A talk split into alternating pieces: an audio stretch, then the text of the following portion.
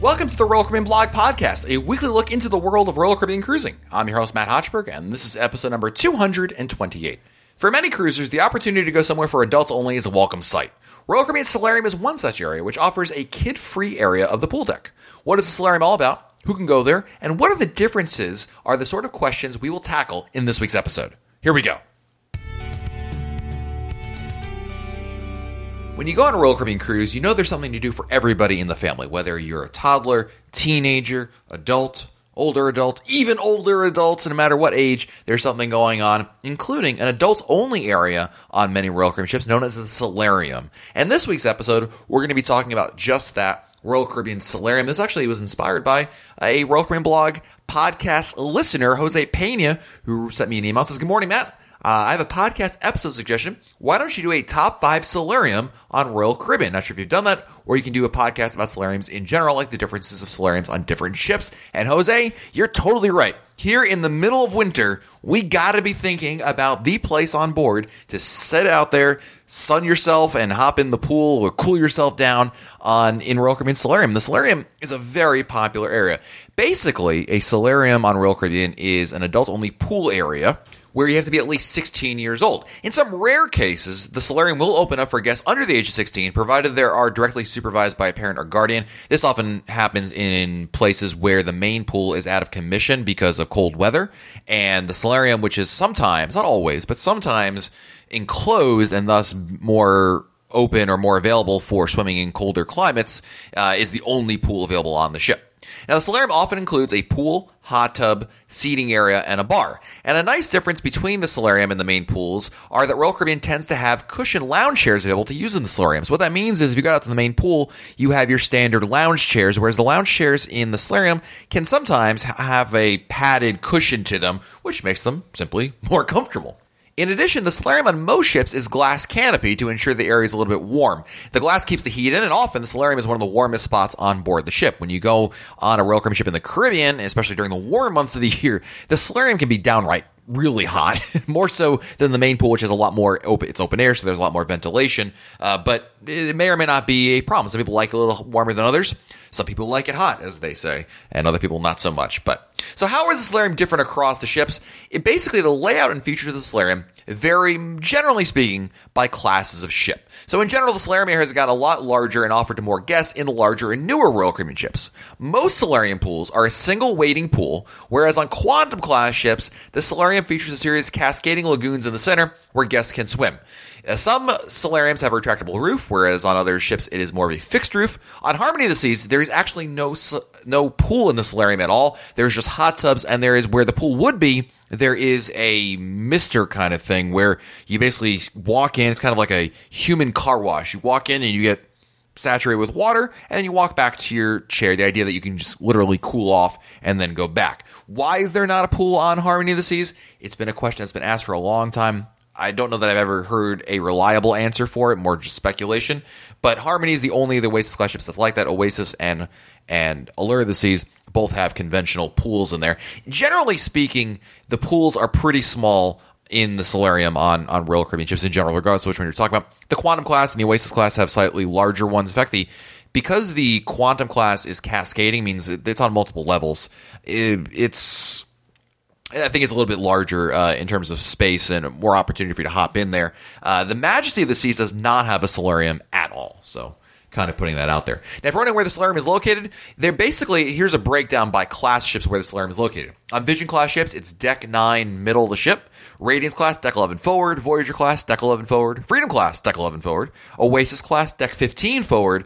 And Quantum class, deck 14 forward. And of course, the use of the Solarium is completely complimentary, which means there's no cost to use it. It's just another pool in there. And the, the main attraction of the Solarium, quite honestly, is the fact that it is for adults only. It is an adults only refuge. Uh, certainly, you can walk through the area with your kids. You know, it's for a lot of times it's kind of the best way of getting from point A to point B. So that's okay. Not to say you can't bring your kids in there at all. It's not like it's a casino or something like that where they're forbidden to walk through it. But the idea is, and you'll see signs posted around that it's for uh, adults. Usually, they post the age 16 and above for them to be able to enjoy that area uh, for adults. And you know, really, it's it's more of a relaxing area. It's supposed to be anyway. I don't know how much that really is the case. I guess it depends on the clientele that happen to be there. It's certainly very popular. Again, for a couple of reasons. Number one, chief among them, I really do believe some people just want to have a quieter environment. So if there's no kids, theoretically, then it's a little quieter. There's also not a lot of music there, if any music at all. You usually only get music bleed over from the main pool, as opposed to like there's no bands playing there, there's no music piped in. So it's a certainly a quieter environment. I think also there's a little more. It's more of an intimate experience in the solarium because the pool is usually smaller than the main pool, and because everything's enclosed or often enclosed, it kind of has its own little feel to it. And I think for a lot of people, they enjoy having something slightly different. I do believe also that when you're talking about roller ships that have an enclosed solarium and that it is significantly warmer, it can certainly feel like for some people that they want it, they like it hotter, thus they go in there. Um, you know, and the fact that most solariums are on the front of the ship also offers it a unique advantage because it's one of the best places to be able to see going forward. Oftentimes, you're on a, any roller coaster ship, you're looking out and you're often looking sideways or, or aft even. But looking forward is kind of not a common view you have. And what's nice about the solarium is you can actually go over there and enjoy the view looking forward. Uh, a lot of solariums have sliding windows that can be opened by guests on uh, to their preference, so you can poke your head out and see what's going on there. Open the window to get a breeze, close the window to keep the breeze from going out there. You know, it, there's there's a it, it's an interesting experience. I think that when you're talking about the newer ships from Voyager class up, so Voyager, Freedom, Oasis, and Quantum class ships, the experience is pretty similar in that how they're all kind of set up and how the uh, how it kind of runs. It's the smaller class ships, the Vision class ships, the Radiance class ships, where the solariums are a little bit different. The Radiance class ships are supposed to have a sliding solarium, the, meaning the, the roof is supposed to be retractable, although I think that's more theoretical than practical. The Quantum class ships also are supposed to be the case. Uh, in fact, the the quantum class ships also have an indoor pool. That's a there's an indoor pool and there's a solarium. They're two different pools, which is actually the only kind of royal crewmanship where you have that distinction. We have two indoor pools essentially. Um, but it's it's it's interesting experience. And what's nice if you have the option uh, for the roofs to open is that theoretically, if it's nice and warm, they can open up the roof and you get a little more breeze in there. But again, it feels like the the actual opening of the roofs is rare if it ever happens. In fact, I think some ships has been stuck in the closed position for quite a while. Whether that's a technical issue, like the the, the motor's broken, or just they just figured it's just easier to keep it closed than to worry about should be open today, should be closed today. Oh, it's raining, let's close it now. You know, like it's just a task that's not worth it. Who knows? It's that's a good question. You can ask the onboard staff for theories and, and whatnot that are related to that. On the Oasis class and Quantum class ships, there are actually a special restaurant in the solarium called the Solarium Bistro. It may go by other names depending on what ship you're talking about, but basically it is a restaurant in the solarium area where you can go to and and dine there and enjoy a meal. In most cases I, I can't think of a situation where it's not. They're open for actually breakfast lunch and dinner. They're kind of a pseudo sit down restaurant meaning you have to be seated but it's kind of a buff there's a buffet element to it. So it's kind of a a happy medium between totally a buffet and, and a sit down experience. In most cases, it's complimentary. Like on Allure of the Seas at dinner, it becomes a Brazilian steakhouse. And some other ships, the, it changes the menu, changes the name, in fact. So it's kind of, it can be kind of confusing, quite honestly, in that regard. But in most cases, it's complimentary to dine there. And what's nice about the Solarium Bistro restaurant experience is that it offers something a little bit different. It's not the same menu uh, typically, or at least what you're supposed to be, is it's it's allegedly like a healthier menu. Uh, you see a lot more uh, Mediterranean inspired dishes. There's a lot of salads and and interesting fish dishes, uh, seafood in general, actually. And I like it a lot. It's a great choice. Actually, it's one of the best choices for embarkation day because we often talk about the Windjammer, we talk about even Johnny Rockets or Sabor, but it's very much overlooked the Solarium Bistro. So if it's actually if it happens to be open on embarkation day, I bet you could walk uh, right in there and enjoy little to no wait at all because most people aren't even aware it exists, let alone think about going there on their embarkation day lunch. But it is a really great option. And In general, it gets overlooked, I think, across all sailings, whether we're talking about embarkation day or, or day four of the cruise. You know, it feels like a lot of people just aren't even aware it's up there. And when they do realize it, well, either they go somewhere else or, you know, they overlook it. Hard to say. But it shouldn't be overlooked by you. I've been guilty of doing this for a long time. I overlooked the Solarium Bistro figuring it. I, I think I don't know what my excuse was. I think it was. I thought it was too too much like frou frou food, like you know high end or something like that. But it's not that at all. There's a wide range of food that's available there. In fact, some of the best I've ever had was in the Solarium Beach. I remember one time I had a Moroccan tomato soup that I, I had this on Quantum of the season, their Solarium Bistro, and I sent a, a message to, to my wife. I texted her and said, You need to find this recipe and make it. Now, of course, I was on a cruise ship. She was not. She wasn't too thrilled with me texting her about things that I want her to do.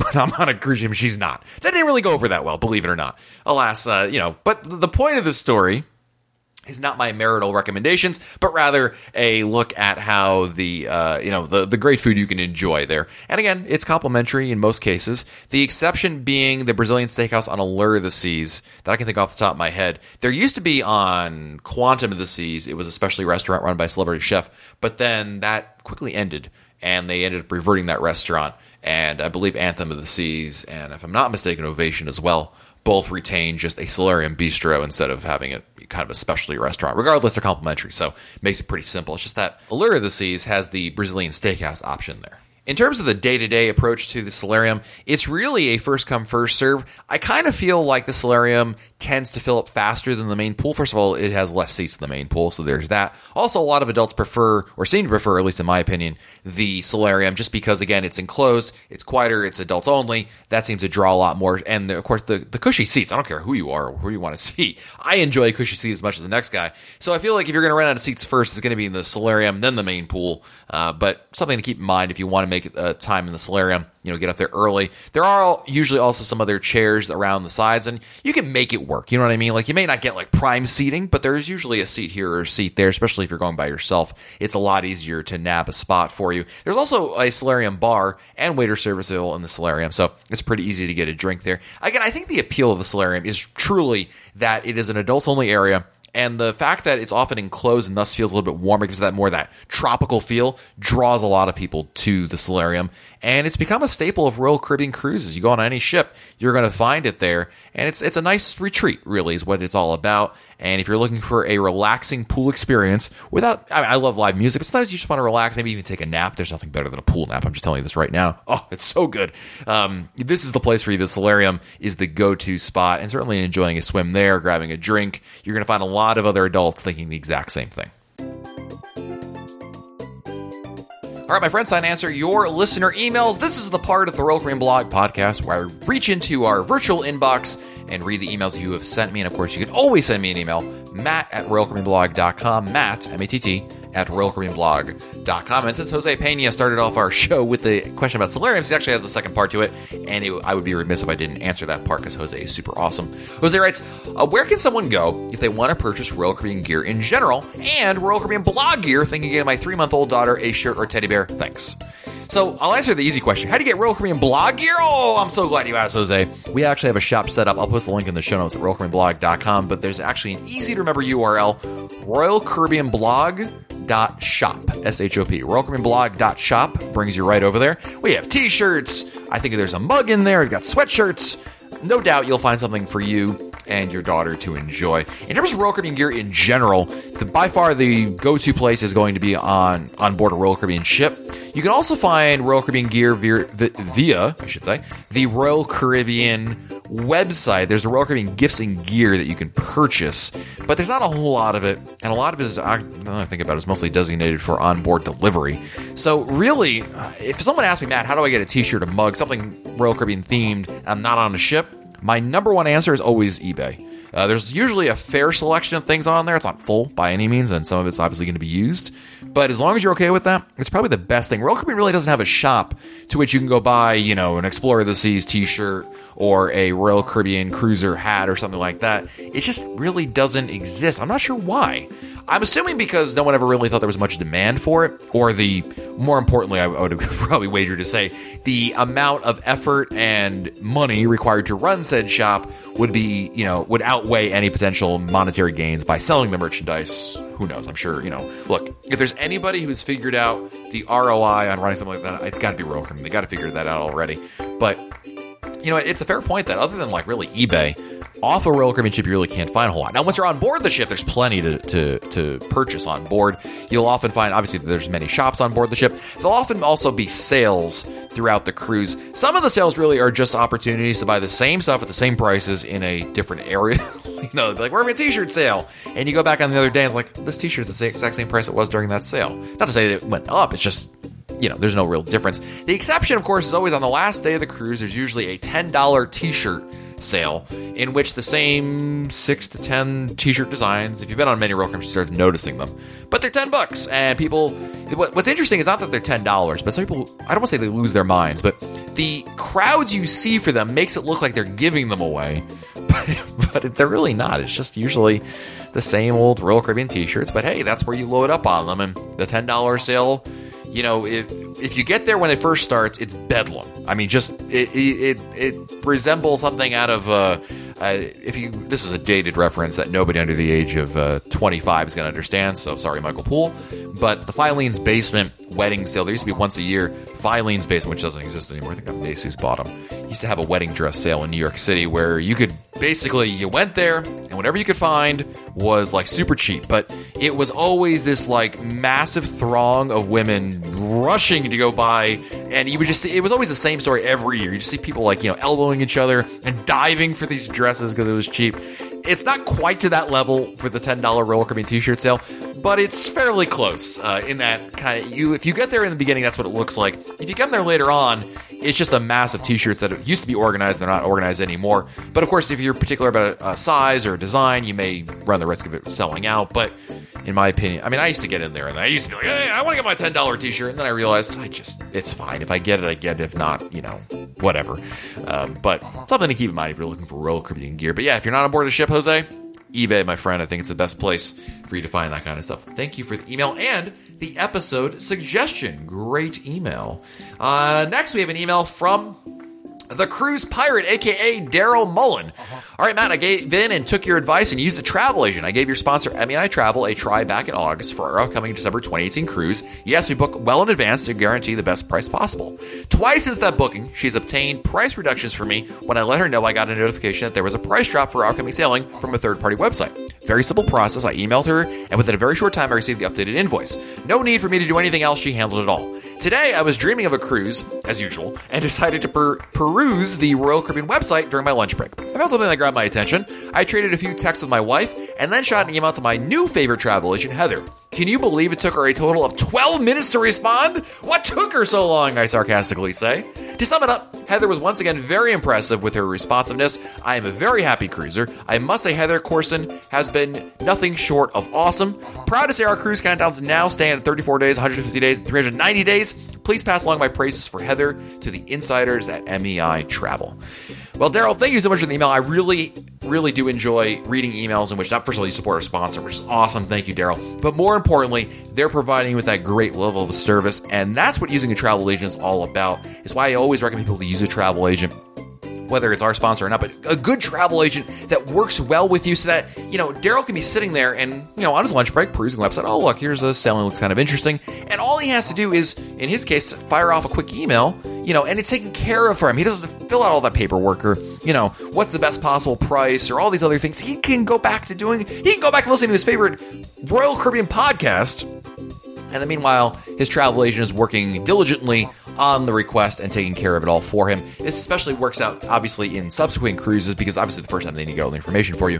But after that point, it becomes so easy, and it just it, it, it just makes the process so simple. Not to say that Daryl can't do it by himself. Obviously, he's very capable of it, but it's about making his life easier, and I'm all about that as well. So, Daryl, thank you so much for sharing this story. It's wonderful to hear. It's great to hear you booked another cruise, and once again, thank you for supporting our sponsor, MEI Travel.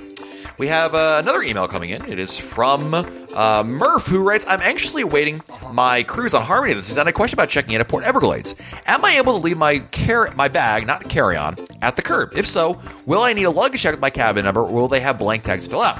I've been on 20 plus Royal Caribbean cruises, and I forget how it works. Thanks for the podcast, your friend Murph. Murph, so when you check in, this is true of any port, whether it's Port Everglades or not, when you arrive at the port, there's a, you arrive you get dropped off at the curb one way or another, whether it's taxi or your own car. There will be porters there, and you can provide the porters with any and all luggage you want to have checked. Basically, this luggage will be taken from you and it'll be delivered to your stateroom later on in that day. Uh, it does help if you have a luggage tag. You can print out your luggage tags via Royal Caribbean's website. Uh, when you do the online check-in, the last document of your cruise documents is luggage tag. There's also a separate link to quickly to print luggage tag. It's the exact same thing. You basically print it off as many as you want. You attach them to your luggage and you're set to go. Now, if you don't have a luggage tag with you, you're far from the first person to ever do that. Usually, the porters have luggage tags in their pockets; they can just affix to it. They ask you your, your stateroom number, and they kind of go from there and and set it all up for you. I recommend printing out the luggage tags. They're color coded. It makes it a little bit easier. It's just easier for everybody because you know it's one less thing for the porter to have to worry about. Certainly, you don't have to worry about the the luggage uh, tag you know issue later on. It's just it simplifies things if you have it already printed out. But you can take solace in the idea that if you don't have it, it's not the end of the world. Sometimes, you know, we've we thought we were going to carry on a bag and then decided, no, that's really not going to happen. Can we uh, get this one too? No problem at all. And certainly, you know, you just tip the porter a couple dollars, you know, a dollar or two per bag, and you're off to the races and on board the ship. And again, you can take your carry on with you as per usual. So hopefully that answers your question, Murph. It's a good one. And we we round out things here with an email from uh, Jen Barkley, who writes. Matt, quick side note I was always so against cruising. I thought it was the laziest, most uptight way to travel. Ack. Then I got cornered, long story, into going on a Disney cruise on the Fantasy with my parents and my brother and his family. I fell madly in love. Days not spent on the Fantasy became miserable, meaningless days. We've been on two Disney Fantasy cruises now, but March 2018, we're gonna we're giving an 11 day Royal Caribbean Serenade of the Seas cruise a go. Right off the bat, the boozy drink situation is a bit of a bummer. You can bring alcohol on Disney cruises, and, and soda and coffee is free. Royal Caribbean charges for these seem a bit extreme, but we're excited and we're going to be going with open mind, and I guess not expecting it to be anywhere near the quality of Disney cruises. Is that unfair? I know you've been on both, and I'm wondering if there's a possibility that this cruise will be a disappointment on the heels of Disney. And also, so little information about the Serenade refurbishment out there. Have you got any details? Were all the rooms upgraded or only some? Was anything new and cool added? Just listen to your latest podcast, so I know they'll be using the new app, which is great. You do such a great job. Thanks for your passion and insight. Jen, thank you for the email. And you're mostly there. I think there are some things I would kind of disagree with, or rather correct you on. Uh, first of all, coffee is free on Royal Caribbean. There's free coffee, there's premium coffee. In the same way I think on Disney they do the same thing, right? You can go to Cove Cafe on Disney and get a latte. That costs money, same as a latte costs money on Royal Caribbean in most situations. Uh, but of course, you can just get a hot cup of coffee on both cruise lines, and that's included. So I just want to make that quite clear. Also, I always point whenever anyone points out the soda is free on Disney, I always point out that Disney cruise line fares often cost two to three times more than Royal Caribbean cruise fares. So yes, while the soda is technically free on on Disney in certain places, it's also I, I challenge you to make up that cost in sodas that you're going to pay for in Royal Caribbean. You're still going to come out way way way ahead. I do believe. Here's what I always tell people who come from Disney to Royal Caribbean because I take special interest in this scenario as I feel like I, I used to. I think I've told the story many times. I used to be a, a Disney Cruise Line fan. I really did enjoy it, but their pricing became more and more egregious, more and more crazy. And today, I really don't know how anyone can justify the price of cruising on Disney. And I say that because if you come from Disney and you try Royal Caribbean, I really believe this is the conclusion you're going to come. You're going to go on the cruise, and you're going to realize a couple things. There are some things that Royal Caribbean does better. There are some things that Disney does better. But overall, they're pretty similar experiences, right? It's not like one is significantly better than the other. Like there's pluses and minuses to everything in life, including Disney and Royal Caribbean. So with that in mind, if they're so similar, which they are, why are you paying two to three times more for Disney? Aha! And that is the moment in which I hope you realize why. That's right, Matt's got a point. There's no reason we need to pay two to three times more. I mean, I like Mickey Mouse and meeting, you know, Cinderella as much as the next person. I certainly my kids do, but it's not to say that I need to pay all that much money more for it. It's still a great family experience on Royal Caribbean. So to say that you're going in with lower expectations or the not expecting anything near the quality of Disney Cruise Lines, I disagree. I think you're going to have a very comparable experience on board. And again, my expectation is that you're not. I'm not going to tell you, Jen, that you're going to go on there. It's going to blow Disney away. It's the most amazing experience ever, and you've never seen anything like it. I think you're going to find it very comparable. And again, if it's that comparable, if you're saying, well, you know, you know, I, I can see, you know, they're very similar experiences then why would you ever want to pay two to three times more money? Why would you ever want to go on a cruise line that has significantly less cruise ships to choose from, significantly less itineraries to choose from, and and so forth? And when you factor all that in there, you look at it, that free soda ain't so free anymore and that's the that's the that's the epiphany that's the moment of realization clarity in which you say ah now i get what matt is talking about so jen you're still gonna have an awesome time on a Royal Caribbean cruise. I think you're gonna have a. In fact, I think you're gonna have a, a really really nice time there. Um, on Disney, uh, one other thing you mentioned about the, the, the drink situation on Royal Caribbean, you can bring up to two bottles of wine per stateroom. And uh, Disney allows you to bring like beer and stuff like that. You can't do that, but Disney also doesn't offer you unlimited alcohol packages, whereas Royal Caribbean does. So you can help two things. Number one, you can uh, prepay it so that locks down the price of you know total cost of your of your alcohol consumption on board, and also allows you to prepay it. So your cruise is in I forget what month you said you were going on uh, a Royal Caribbean cruise. Doesn't matter. But if your cruise oh March 2018, perfect. So when you know you this is this episode coming out in December, you buy the package today. This episode comes out because Jen, you you do things right on the off the bat, right? You buy it today, so it hits your credit card in January but that means that's you know a couple hundred dollars off there so you're not paying that money later on. You're not hit with that monster bill at the end of the cruise. It's not, it's not monster but you know what it, all adds up right? And so it makes it a little bit easier to to budget for a family and that's a huge aspect to it too. So i think there are some distinct advantages to that going forward. But jenna i'm looking forward to hearing your thoughts when you get on board uh, your, your your royal caribbean cruise. Uh, serenade of the seas is obviously it's the size, roughly speaking, of the Disney Magic and Wonder. It's slightly newer than that. I think there's like a five to ten year uh, age gap there, but uh, you know it's not the it's not the Oasis class ships, right? So they don't have zip lining and flow riders on board Serenade. There wasn't a, a, major upgrade on Serenade. It was a lot of the refurbishments that happen are just really work that needs to be done. You know, cleaning up, repairing, you know, those things that kind of you know under the hood kind of stuff, right? Doesn't make the ship look any different necessarily, but it's improvements nonetheless. Also, when they do these kind of refurbishments, Caribbean really doesn't say anything about it, meaning they don't put out a press release about what's changed or whatnot. It's kind of up to the guest to figure out what really has changed. That often comes in the case of either discovering things like, "Hey, that looks new," or "That looks refurbished," or and or uh, talking to crew members and they can have a better idea of what's been changed. But again, this wasn't there. Royal Caribbean sometimes has refurbishments which add like a ton on board the ship, and it's like, whoa, there's new restaurants and new staterooms and all this kind of stuff. Uh, this wasn't one of those refurbishments where there was a major PR piece behind it. It's just, you know, uh, much needed. It's just needed work, really, is what it is. You know, every couple of years, every ship requires work. Usually it's about every five years or so. That's the number I've always keep seeing quoted. And so that should be kind of your expectation going there. But I think Serenade is a wonderful ship. I mean, it's really a, it's a beautiful ship. It has a great connection to the sea. I mean, the glass everywhere. You're going to be able to see the ocean all over the place. And if you've been on the, I know you mentioned the Fantasy, which is bigger.